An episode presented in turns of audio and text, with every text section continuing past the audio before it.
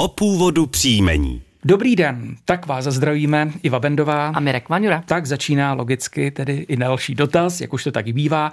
Pokračuje, jmenuji se Zdeněk Rajhel. Zajímalo by mě, odkud se bere naše příjmení. Já žiji v Praze, ale jméno pochází z mé vzdálené rodiny z Olomouckého kraje. Děkuji a budu se těšit s úctou k vašemu pořadu Zdeněk Rajhel.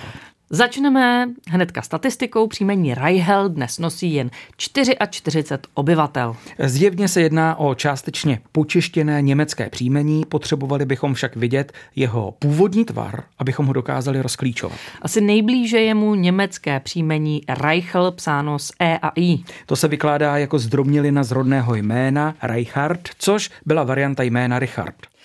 A teď další dotaz, který nám poslala paní Lenka Šterberová. Dobrý den, chtěla bych se zeptat na původ příjmení Šterber. Manželová rodina pochází z Domažlicka. Děkuji a budu se těšit na odpověď.